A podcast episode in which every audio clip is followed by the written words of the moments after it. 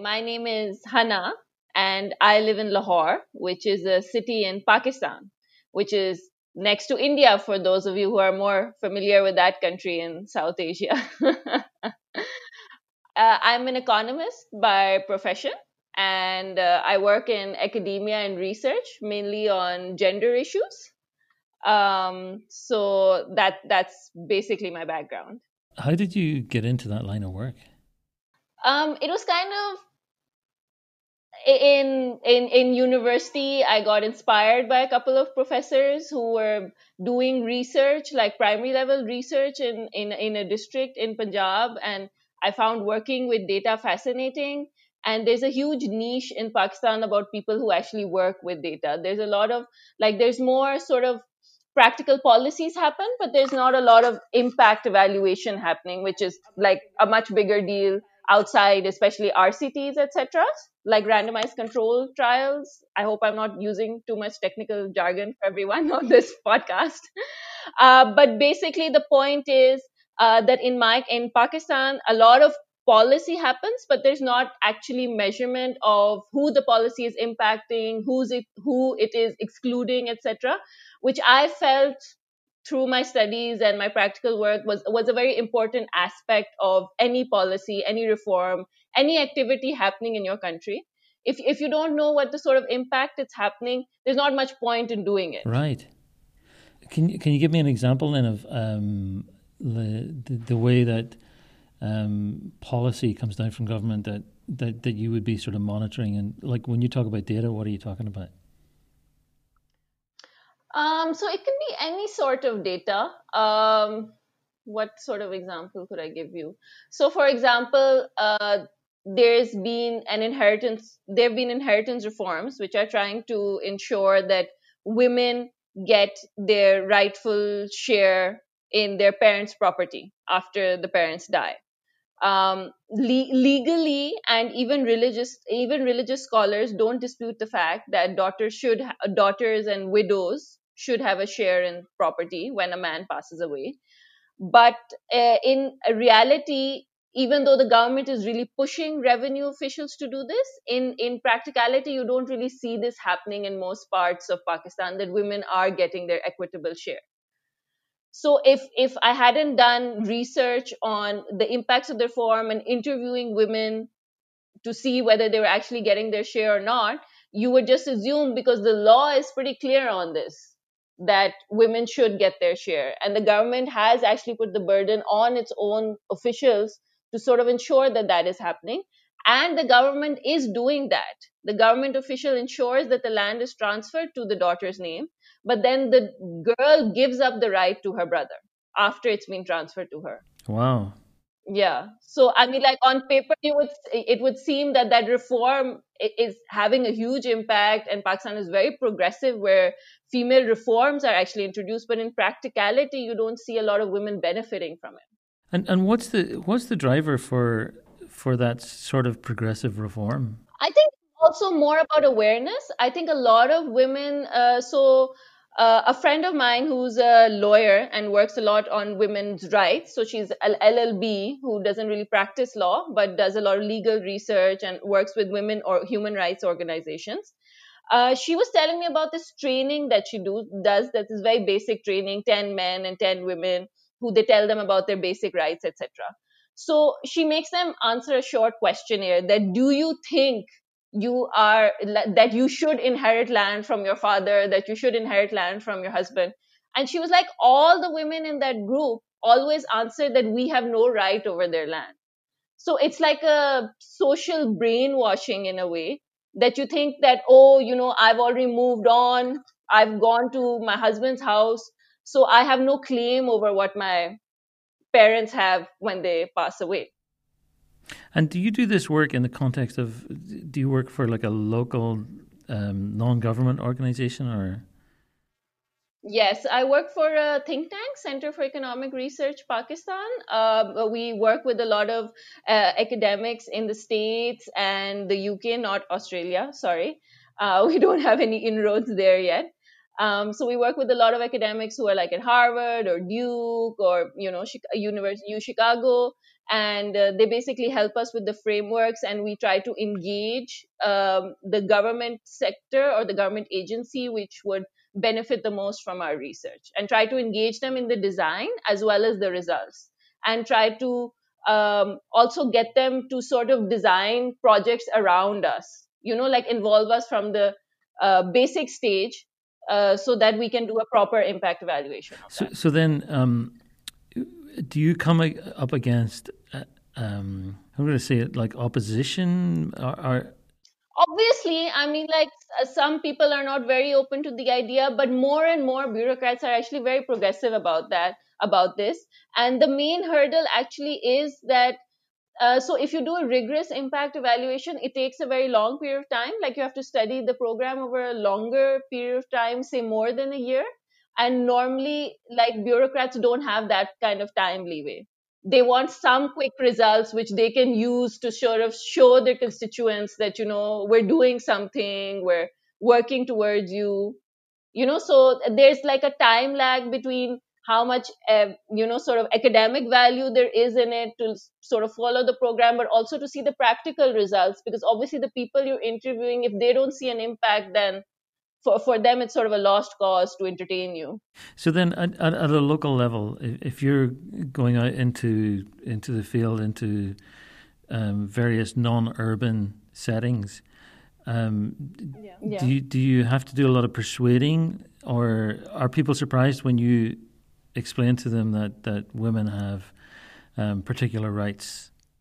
No, everyone is very. Uh, the rights are pretty well noted. There, there's no government official. There, it's more so in families. Even families don't dispute that the women's right to it exists. They just feel that agriculture is no like land is the land market is not a place for a woman you know there's a lot of parda there's a lack of mobility for women in pakistan there i mean like there are very few women who may be aware enough educated enough have enough independence that they can run things independently even businesses etc even in uh, sort of more urban cosmopolitan settings there are very few women who are actually running sort of big businesses here. I think the main business that I've seen sort of women run in Pakistan is the education is education schools. Um, you know, schools primarily because there's a huge gap between public education and private education in Pakistan. So um, a, a lot of women who are educationists who were teachers before, they've sort of come together and uh, uh, uh, introduce different kinds of schooling, which sort of to fill the gap in education over here. Right. So um, this podcast, you know, I had the idea to to talk to different people about uh, what's happening to them. Um, in their various places that they are all over the world. So you're in Lahore. How how would you before we start talking about the impact of the coronavirus and the and the pandemic, how would you describe Lahore to me? What's it like as a city? Lahore is a very vibrant city, which is why what's happening nowadays is is kind of sad to see. So Lahore is a very his, so it has a lot of historical implica- implications, a lot of historical linkages to the Mughals and to the British, you know, to the colonial times as well as prior to that and there's lots of history and background agriculture um, architecture art you know sort of linking it to the past and to the present um, so it's a very vibrant lively um, now there's a there's been a huge push towards sort of uh, opening up its artistic side.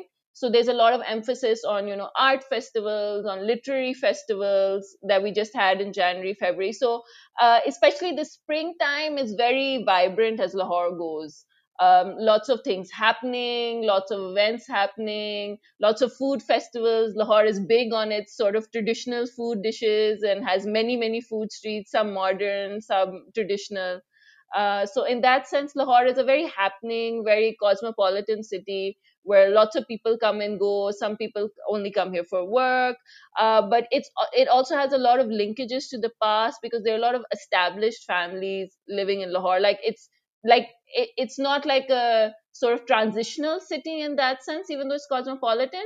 Like I, I'll go to a dinner or something, and out of the 10 people there, I'll probably have gone to school or college or something with five of them, or my siblings did, you know? So, like, everyone is, everyone sort of knows everyone. So, so you grew up there? Yes, I grew up here. And and what was it like when you were growing up? I mean, what what do you remember of your um your your childhood growing up in that city? Um, so I went to a convent school. So, the, so the girl, the popular girls' school at the time when I was younger was Convent of Jesus and Mary, and my brother used to go to Aitchison College, which is this very popular boys' school. I don't know if you guys have heard about it. It's a boarding school as as well as um, uh, a day school. So the most of the boys from uh, the better families go to Aitchison, and uh, so there was so I, I, just remember like the convent Aitchison sort of everyone's sisters were in convent and everyone's brothers were in Aitchison and so you know all the gossip was flowing back and forth. The two schools are also like literally seven minutes apart. so and um, what else? Um, so it was like a very like I mean, like we were very shielded from the rest of the world in our schools. Our schools didn't engage in a lot of like political matters, etc., because they were like old institutions, they'd been around for ages, and they were totally focused on education, not sort of involving kids into because like a lot of political um like coups etc like a lot of political stuff happened when i was younger uh but we were sort of like in school that was not discussed which i which I actually, when I went to university, like we used to discuss these things more than when we discussed it at school. And, and so, when you were at school, are you talking about the 1980s or? No, it'd be like the 1990s. 1990s. Okay. Okay. So a lot of like changes were coming about in Lahore and in Pakistan in general, politically and otherwise. But like in school, like the teachers or like the administration, they just kept themselves. Like there was a very like this straight line that you know we we are just educators and we are not going to discuss what's happening outside of these walls. Right, right, okay. Um, so, if you describe Lahore as a as a very vibrant city, um, what is the situation there now as we speak? I mean, like it's a it's a very dead city right now. They've put up barriers everywhere, and uh, so they've uh, they've made a map of Lahore, in which they're trying to sort of determine the hotspots, like where there are more corona cases, and then in that area, like they're trying to have people not move between localities. Mm-hmm. So that they can sort of contain it within a locality if it so happens that there's more virus over there. So, like, if I have to get grocery, I will go to my local grocery store and not go to some other locality, which has never been the case in Lahore. Like, everyone goes everywhere, does everything.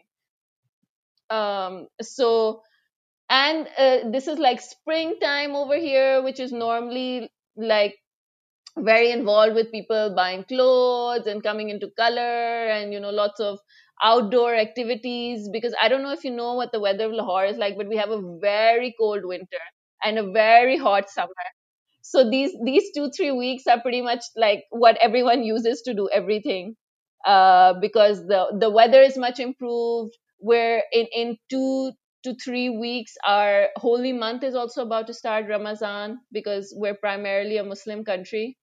Um, so people are just trying to enjoy these two, three weeks. And now suddenly there's like so much silence on the street. And I live in a very, I live on a very main road. And I can literally go walk on that road these days, which is something that I've never been able to do.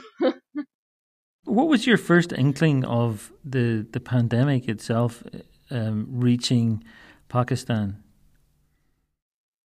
Um, there was a lot of discussion about what was happening in Iran, and we have a lot of people who go to Iran for religious um, sort of migration, etc. There are a lot of sites over there which they go to visit. We call it ziyarat. Um, so that's when we started to hear from Balochistan that it's sort of coming. There was a lot of people also actually from Dubai and UK. So um, over here all the schools don't have spring break at the same time some of the schools have it earlier and some have it later so in early march some people had gone for their spring break. So when they started coming back and then we started hearing reports of cases because obviously when they went there they heard about it and then they were also sort they started checking at the airports etc so that was our first inkling that something is up in pakistan also.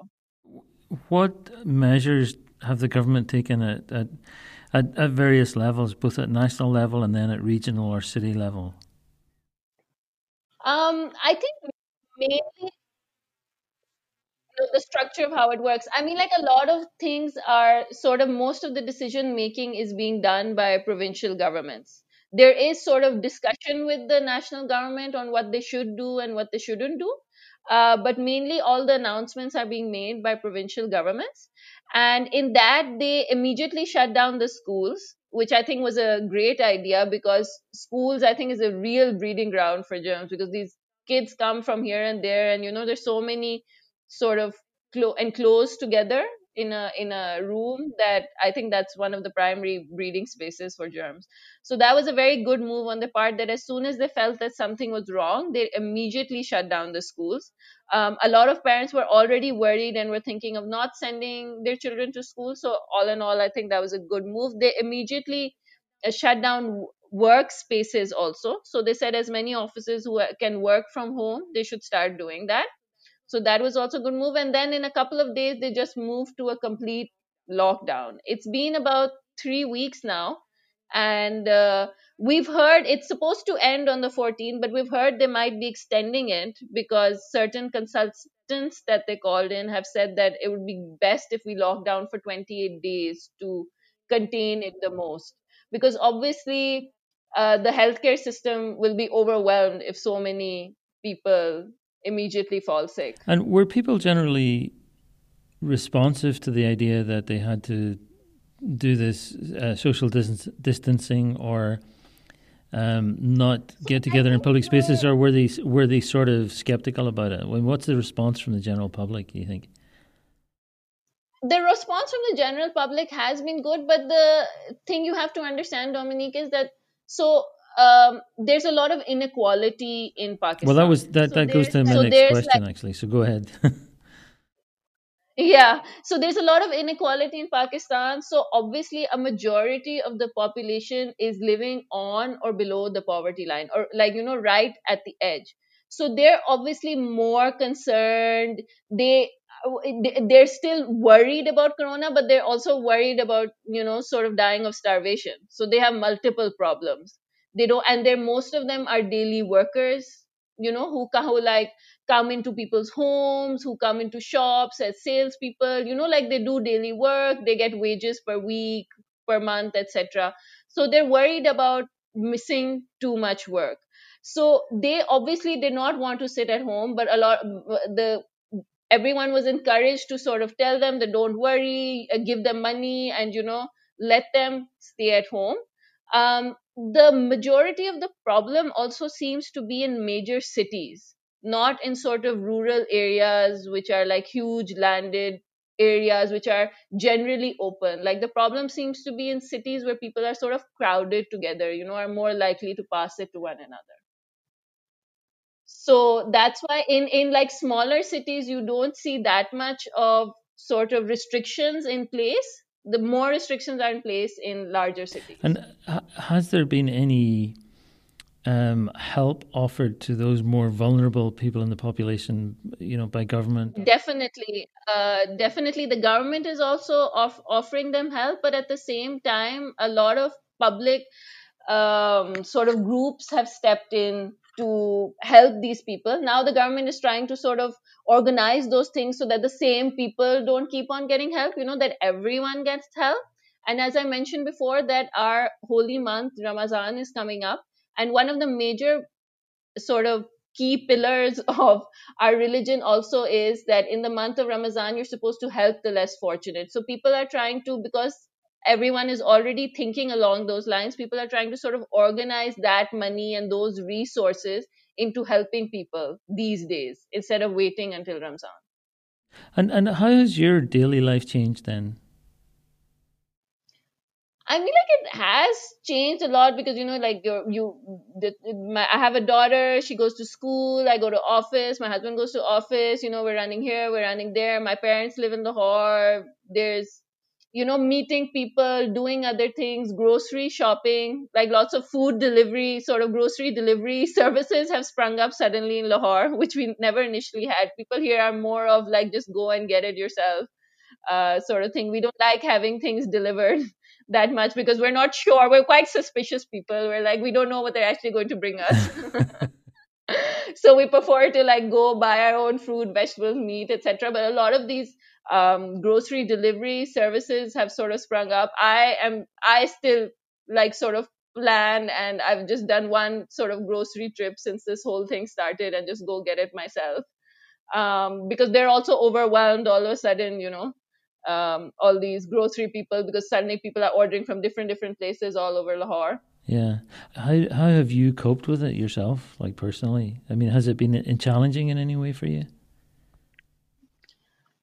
I mean, like, I'm kind of an optimist. I try to look on things on the positive side, and it has been difficult. It's especially been difficult to explain to my daughter because she's five. That suddenly why you can't go to school or why you can't meet go meet grandma or why you're supposed to like wash your hands like 20 times a day she's just like you know my hands are like i like they're like all burnt mama like i just keep washing them with soap all the time so it's been difficult to sort of explain to kids and like elder people you know like my parents because uh, my father goes to the mosque a lot so it's, it's kind of like we had to like tell him that oh my god you have to sit at home now. You know so it's been kind of more challenging trying to explain to other people me because probably because i'm in academia and like obviously i've been reading all the news etc so i was more sort of cognizant of all of this and i you know i i just keep telling myself that obviously we have to stay at home it's for the greater good and social distancing is what is going to contain this. Uh, but it's harder to explain to sort of like the elderly and to children like what's happening. Have the mosques remained open so they from last week they've put in a rule that no more than five people can pray in the mosque at any given time, and that includes the people who are working at the mosque, which is already five people. So in a way, essentially, they haven't closed down the mosques, but they're saying that the people who live in the mosque, like the prayer leader, you know, the people who help uh, set up for prayer, the uh, the muezzin, the person who gives the azan, the call to prayer, they all should be in uh, they can all pray in the mosque but no one else is allowed to. So after that we've seen a sort of a dip in people uh, there was already a dip in people going for juma but now juma doesn't seem to be happening. From this friday they put in a rule that from 12 to 3 there was kind of a curfew. So no one was allowed outside of their houses to sort of prevent people from going to the masjid to pray uh, but the problem is that in another two, three weeks is going to be Ramazan. So then in Ramazan, it's a big deal that people like going to the mosque to pray because it's, it's, it's a part of the whole community feeling. So they're trying, they're, they're already talking to religious scholars. They're doing sort of television programs to encourage people not to uh, sort of um, go into the mosques, etc., and how this Ramazan they, they should pray at home. the problem actually is dominic that uh, you know abroad like like there's going to be easter on sunday now. So a lot of people uh, like you and i are talking a lot of people will visually sort of um, can attend mass etc but my sort of parents generation or as i was talking about a significant part of the population is poor they might not have like so my parents might own an ipad and have access to the internet but they wouldn't know how to log on to you know like a a, a, a sort of a Zoom chat or a Skype where, where they can see what's happening. Um, similarly, a large percentage of the population doesn't have access to internet or laptops or tablets or this sort of thing. So for, for them, they actually physically have to go to places to actually have that feeling that most of but that most of you abroad can normally just sort of access from your laptop. So I have a couple of other things I wanted to ask you. Just um, are there any stories that you've heard from around Lahore that really made you sit up and take notice of this? Um, like uh, specifically, are you talking about something like? I'm just wondering, and, and, you may not have an answer for it, and that's totally fine. I, I just, um, I just wondered, um, if there was anything that, that. I mean, like I've spoken to a couple of friends who are in localities where uh, they've had they've had complete shutter downs like their stores their pharmacies you know even like essential services have been closed down because within their communities there's such a high spread of coronavirus. And they're really scared. They, they they they don't want to get out of their gate you know they're worried about groceries etc um, but they're just staying inside the house because you know obviously they they don't want to contract it uh, so so that has been pretty scary that you know you you don't even want to step outside your own gate uh, because you're so afraid. And they were like there's constantly police on our streets sort of policing the streets to make sure people stay in their houses. Then there have been a lot of videos issued about how they're going into people's houses and sort of dragging them out when people make complaints. So you know like there's a helpline where you can say that oh i think so and so house there's someone uh, contaminated so you should go check up on it.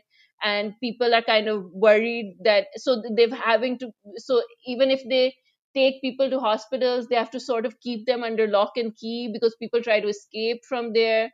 So i feel like there's there's been a lot of fear generated about the coronavirus and I and I'm glad that now in the media they're sort of like at least in the western media they're trying to sort of uh, discuss different aspects of it of the vaccinations of the fatalities etc to sort of calm people down. So i think there there is a lot of fear factor involved in this. Where you are in lahore is there a fear of of the police? It's not a fear of the police so much is it that oh if they find out that i have corona they're going to put me under lock and key. Obviously you know no one wants to be under lock and key so one other thing that i want oh, two other things actually and then then i'll let you go um, what's your favorite thing about lahore as a city i think the vibrancy of lahore like it's so sort of diverse like you you you'll be going down and you'll see different kinds of people doing different things. There'll be people playing the dhol. There'll be like different kinds of festivals happening, different kinds of food available. Like there's just like a whole sort of melting pot of cultures, etc. Uh, sort of available in Lahore, which I like. And it's a very lively city. Like it's one of those cities that never sleeps, never wants to sleep. Even if you get out in two, three in the morning, you'll definitely see people like moving around, lights on, people in restaurants trying to shove people out. uh, go home so that we can close the restaurant. you know, people sitting at their friends' houses till like all hours late at night. Uh, so it's a very like vibrant, happening, social, uh, sort of lively city. But I mean, like I would say that mm, about most of Pakistan. By the way, we're a very hospitable, very like we like having a good time. right. basically and so i think a, lo- a lot of people like just the mere restriction that they can't have a good time right now is making them more sort of down and you know sort of fearful of the future even though we've only been sort of in uh, uh, it'll be about a month next week since it's kind of started um, in Pakistan in sort of large numbers.